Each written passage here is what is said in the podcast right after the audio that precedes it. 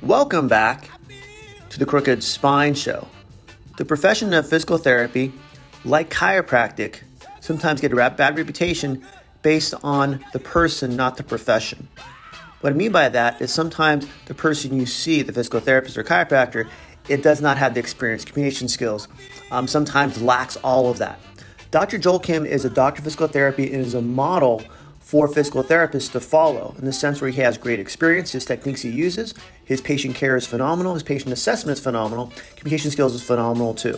I'm interview with him today in the Crooked Spine Show. We talk about exactly how to communicate well, what it, physical therapy should be doing to make the profession work well with patients get them not only better, but keep them better on their own, especially with movement patterns, which he talks about in detail, which I completely agree with. So, to talk, my friends, it's a good one to understand how to pick the right physical therapist that point you get the right care and stay healthy overall, right? The show notes has highlights to um, the overall show, along with links to his website, his Facebook group too. And there's also consultation, free, free 30 minute consultation on the previous podcast, along with the previous podcast as a video too. All right, my friends, have a great week, and I'll see you next week.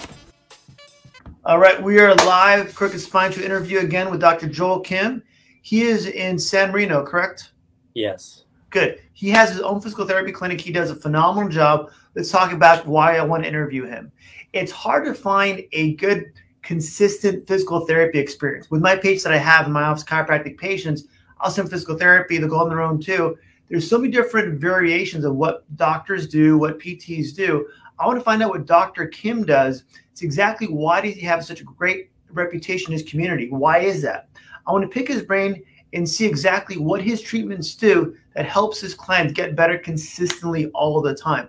He's also going to stand to what his assessments are, what he does there, and how he figures out what's your problem. And I love that he works with understanding to communicate with his patients well, along with understanding what motion does too. So, Dr. Kim, to get started, what is the difference between a physical therapist and a doctor physical therapist? What does that mean? Hey, Dr. Jody, uh, thanks for having me on the show. Of course. Um, so the a regular physical therapist is, I think, what most people think of what a physical therapy does, uh, yes. which is, of course, treating the uh, musculoskeletal system and which, wherever they may work. The doctor physical therapy, the D part, mm-hmm. um, what that does is that in school, in PT school, we basically have had more training where we can do medical screening okay. to see to see and make sure if the patient is a good candidate for physical therapy. Good. Okay. And with that training, is that more hours at school? Is it more after a school training, or how does that work? Um, it's it's more semesters. So instead of uh, like one semester anatomy and one semester kinesiology at the graduate level, is two semesters.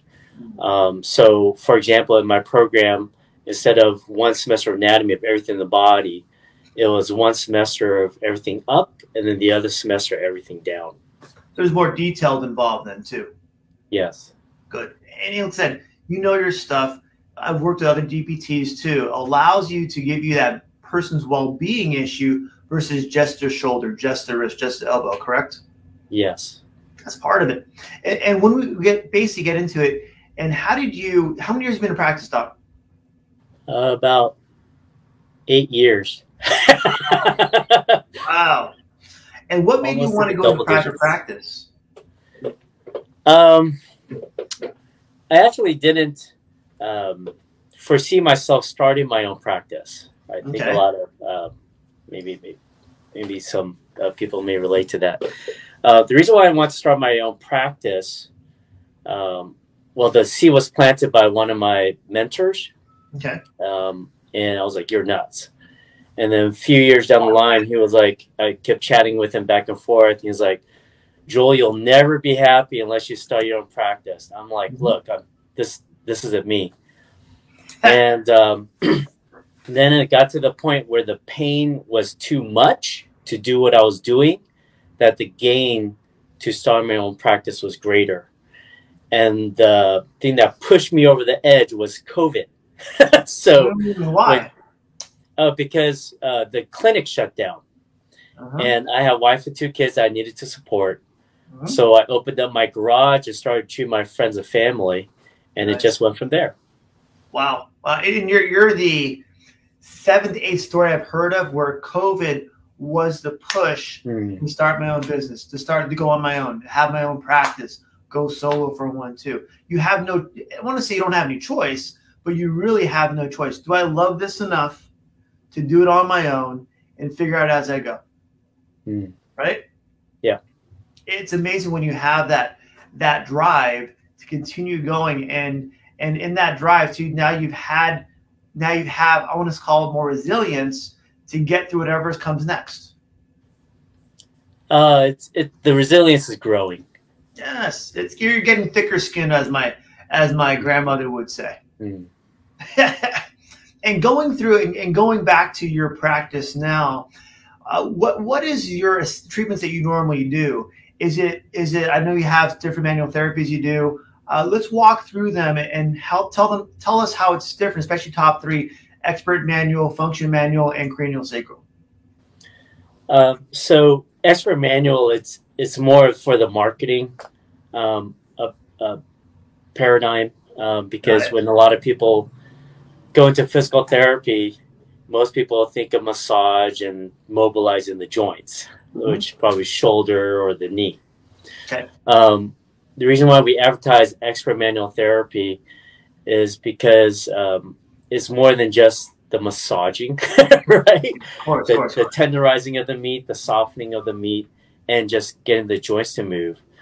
Um, what what we do is that we um, take these different paradigms uh, that we've learned. And uh, in each of those paradigms that they have different algorithms for solving a problem in an area. Okay. And uh, we skip around in those algorithms uh, based on our uh, the, the clinical presentation.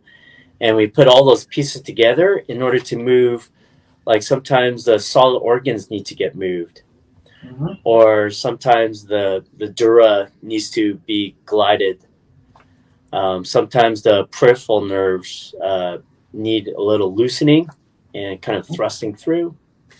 Um, also, um, we what we find is use what we also do is we use our hands to actually get the core to kick in mm-hmm. uh, much faster. So rather than six to eight weeks of doing the bridges and and then finally kicks in, we actually use our hands uh, through the principles of PNF uh, to get the core in that exact spot. And it may be in the shoulder or the neck or the hip or the ankle, the foot or the knee. And to get that to not just kick in, but to actually feel and so diagnose and so treat the timing of the motor response so Good. that that area is protected. So that's our expert manual therapy. Well, I like that because you're you're actually allowing things to reset first, and then get them to start working the muscle more on its own. So you're, you're actually doing the reset on your own. You are, Dr. Kim, not the patient himself. So you, so you know exactly what we're looking for, what's going on, use your experience and knowledge and expertise to make sure it's done right. Then you can start moving things around. The person can actually improve, a, like you said, a fast rate versus letting that body, you almost accelerate the healing naturally, but letting it do it on its own.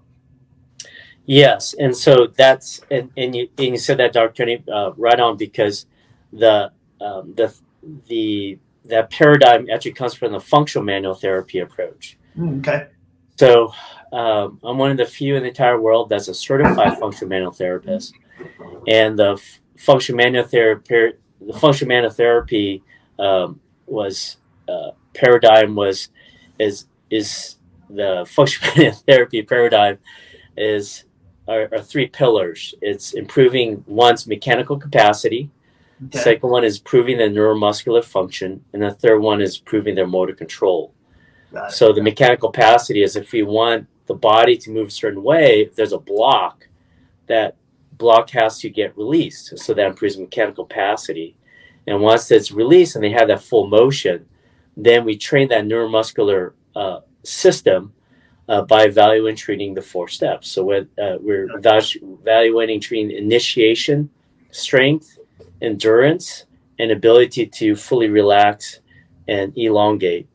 Then once they have the two, uh, mechanical capacity, uh, neuromuscular function, then we train the motor control, which is uh, getting the system to do what's important for that patient.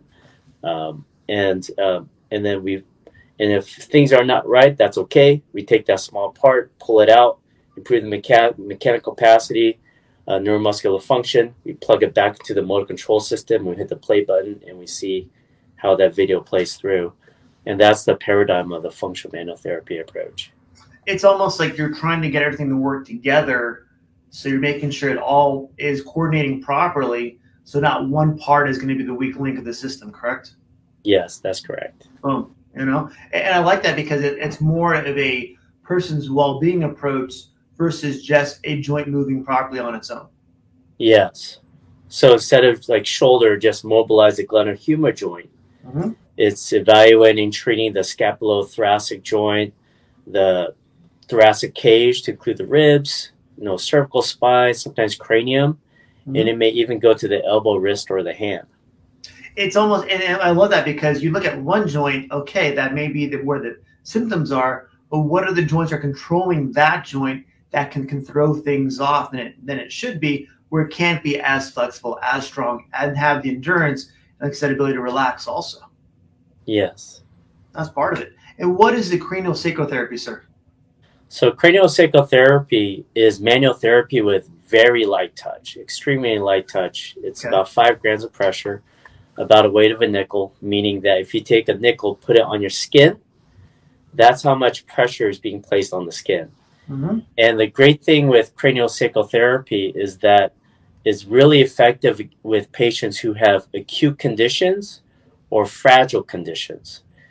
Um, so it's, it's a wonderful way to switch kung fu styles between uh, fun- the functional manual therapy approach and to craniosacral therapy approach. And the great thing about craniosacral, like I tell my patients, is helping the person heal inside out, mm-hmm. where the functional manual therapy uh, mechanically is more outside in it's amazing. And you're thinking you're right up a chiropractic alley too with the inside out approach.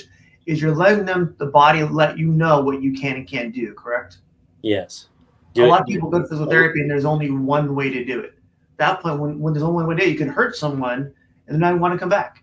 When you think about what does the person need, how do I help the person today? Then we progress to manual therapy, progress to functional manual therapy. We can do other things that over time can happen, but we have to start somewhere else and then work up to it.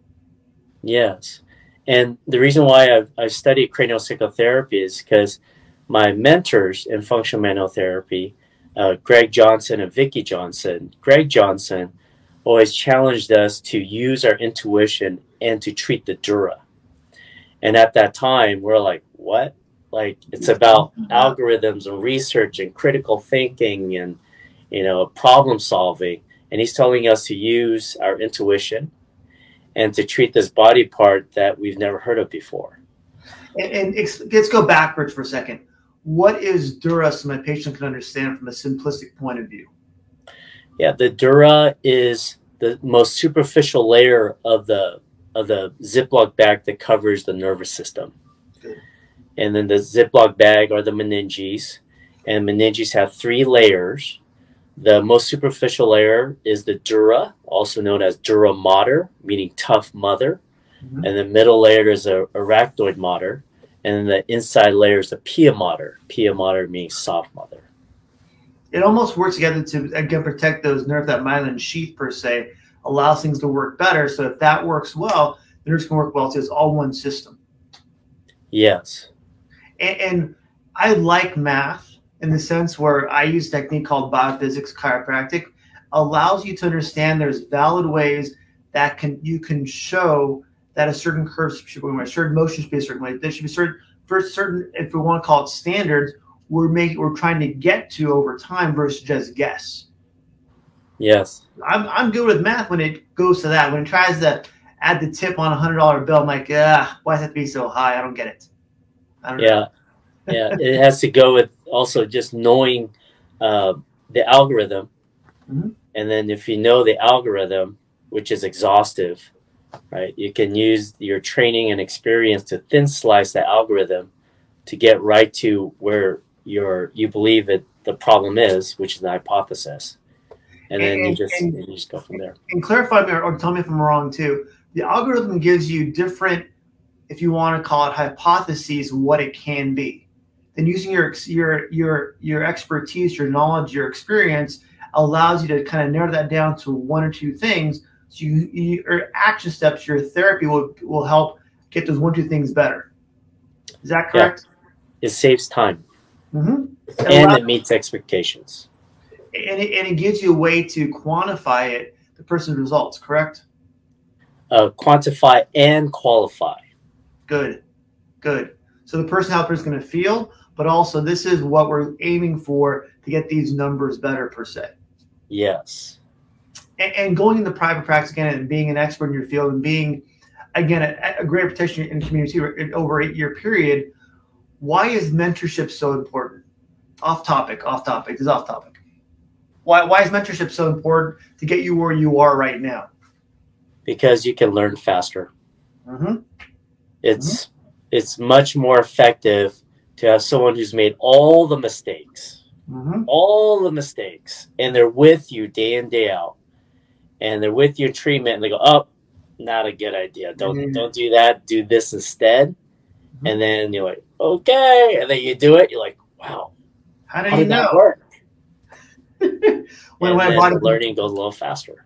When, when, when I bought my practice, same thing too. I bought my practice, but also it was the previous owner coming back and going, I'm going to teach you what I know to make sure you don't you don't have to reinvent the wheel, right? Yep. I mean that's and that's what school's for too. But school is good for knowledge because we have to pass the boards. But finding a mentor to help you learn how to practice, how to gain that accelerated learning, so you become your own expert over time. Those are invaluable people. Yeah, the the school just gives us permission, and it tells the public that hey, we won't kill you. Yeah. And or, or uh, if, if, they do, we they will collect their insurance. Yeah. Right? They're, they're, they're trained for the insurance system. You know. Yeah, there, there is a people understand that. I mean, everyone has malpractice in healthcare. Malpractice allows you to a way to protect the uh, the the the world or people around it you treat from you if you do make a mistake whatever it might be. But also, our license tells us we, we've learned and we can practice a standard of care that is legitimate and is safe as much as possible.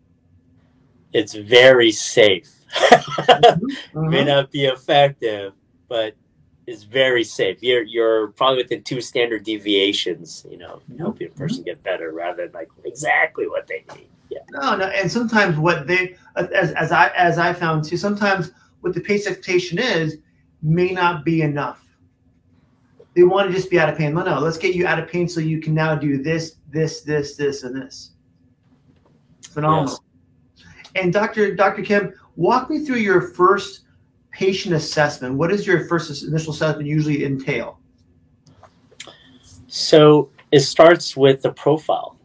So as soon as they talk to me, I'm listening um, to their tone of voice, their rate of speech, and, and male or female and such, and then that that's where it starts. As soon as I interact with them, and then if if they fill out my intake form, then yeah. I further look at their patient profile. Right, um, good. Male, forty-two years old. Boom, already preconceptions, right? Yeah. And that that's where it starts. And then they finally show up. And when they do show up, um, then I'll ask some clarifying questions, mm-hmm. and then I'll watch them walk. Um, why, why, watch them walk though? What does that? How does that help? Uh, because that's the movement that everyone does, mm-hmm. And the walking. Uh, because when they come in and they're standing and sitting, I've, I've already seen how they're standing and sitting. Uh, I'm already the hypothesis is growing and then when I actually watch them walk, and even can they relax while I watch them walk? Right. So that also gives me information. And I have them do a few steps, and um, I may take a video of their walking with their consent. Good. Um, so that they don't have to do a million laps. They mm-hmm. just do one or two. Then we sit down, and then I ask them what they noticed in their walking, what they feel, and what they see, because now I'm at the point where I'm going to now I'm at the point of assessing their prognosis. Can they do they notice their dysfunction? Good. Do they notice what's good and what's bad? and then I chime in and I give them permission to say, "Hey, it's okay. It's it's just what's top of mind, front of mind." Boom. Good.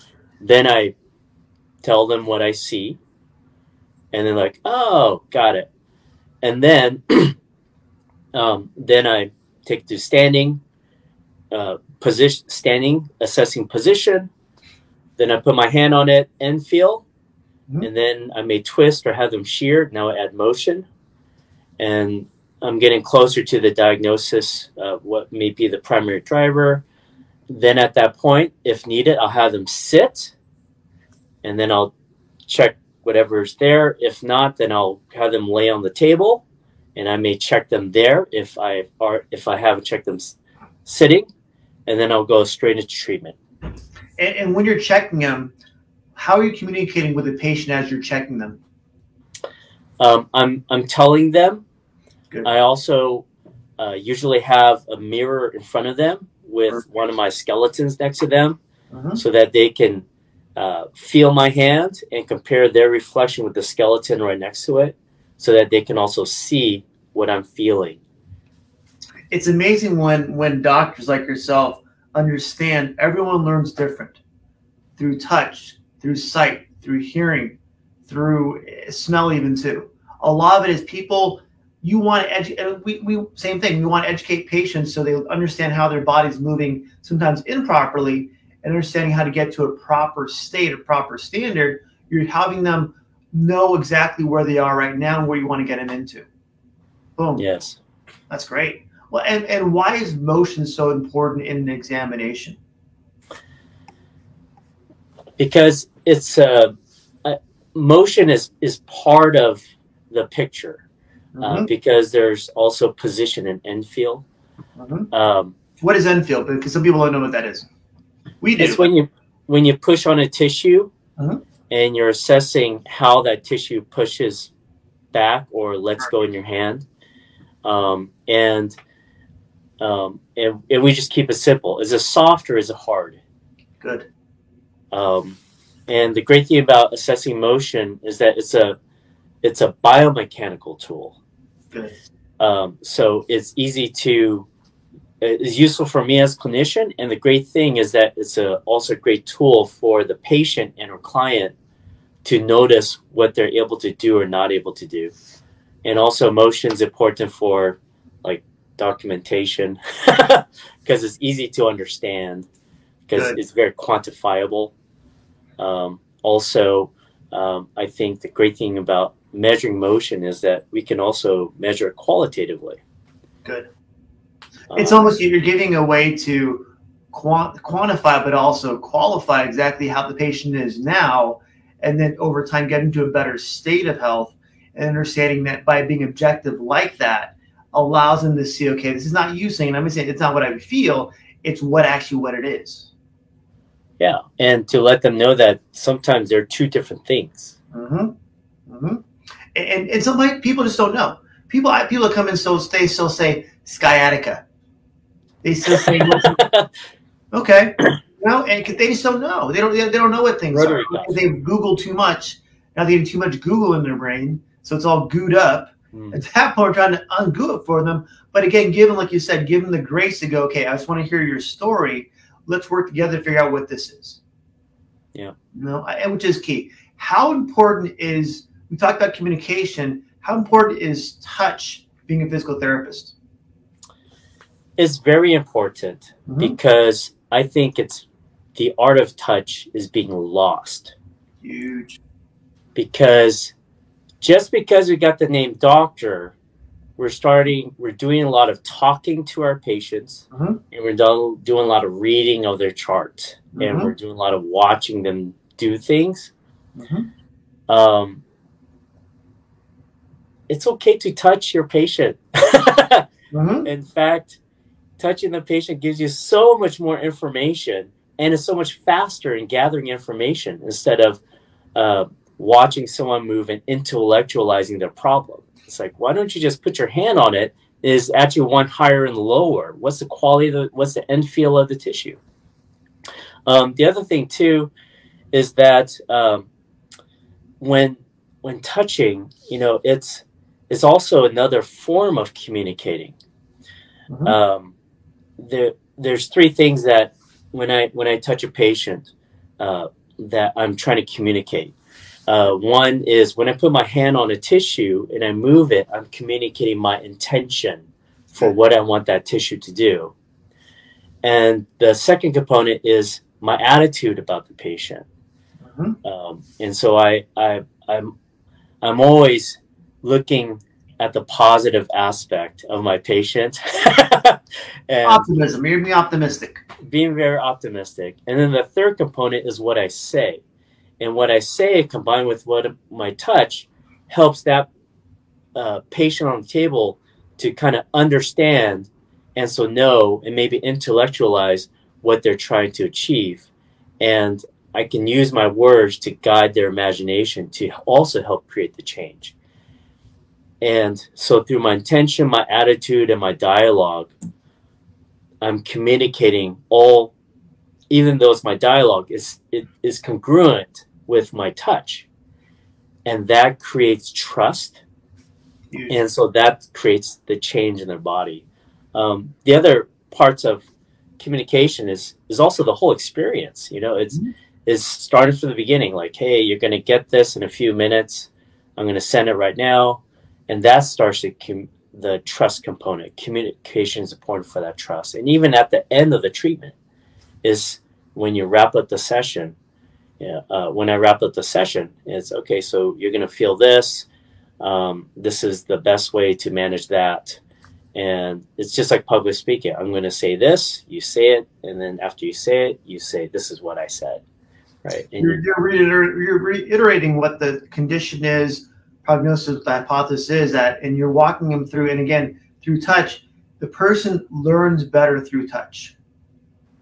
They, yeah. they learn what you're saying because they may not know the word you're saying, but I know what that feels like.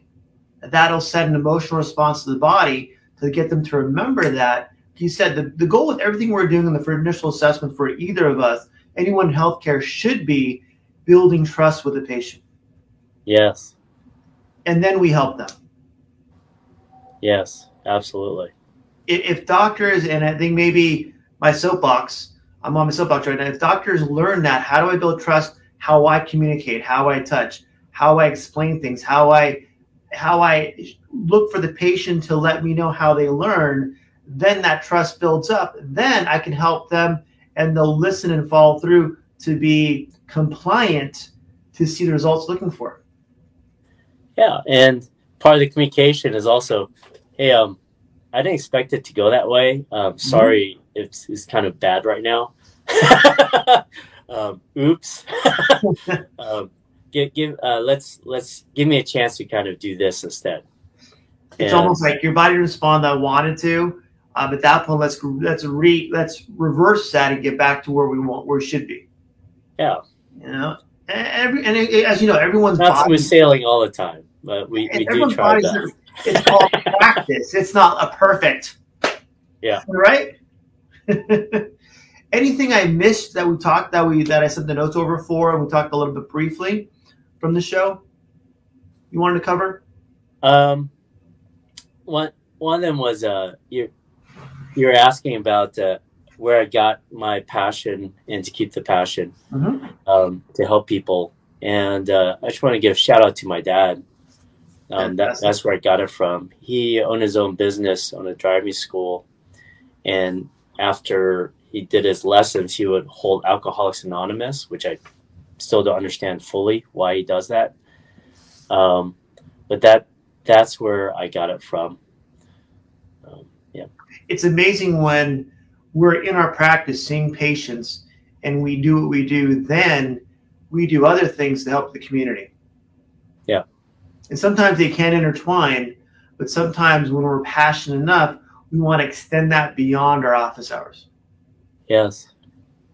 I, it, I think it never feels like work. It just feels no. like.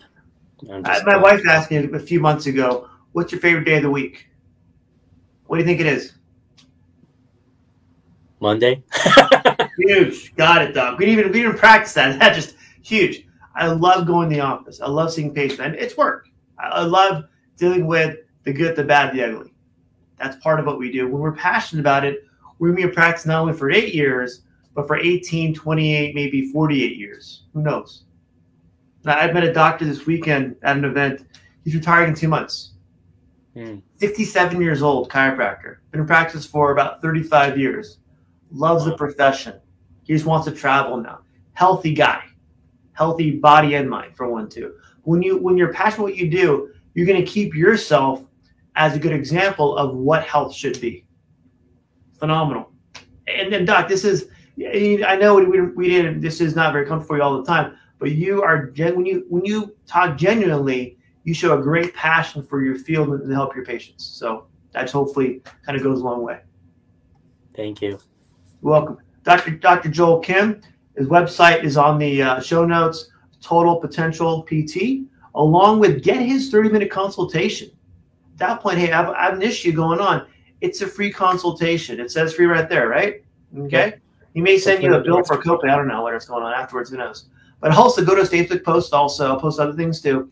It, it and I, I like and I and my my t- my takeaway from this is when you're genuine what you want to do and you can quantitate things for a patient allows them to see over time a improvement in their care, not only number wise but also quality of health wise too. Yep. And Doc, how would you wrap the show? What's your takeaway for people to understand what you do? the physical is emotional, the emotional is physical. Huge, huge. And when the body is working together and both are doing well, at that point you can enjoy a long, healthy quality of life. All right. Doc, you did a great job today. Thanks for watching, everybody. I'm going to stop the show, then we'll see you in the back room for a second. Okay, Doc?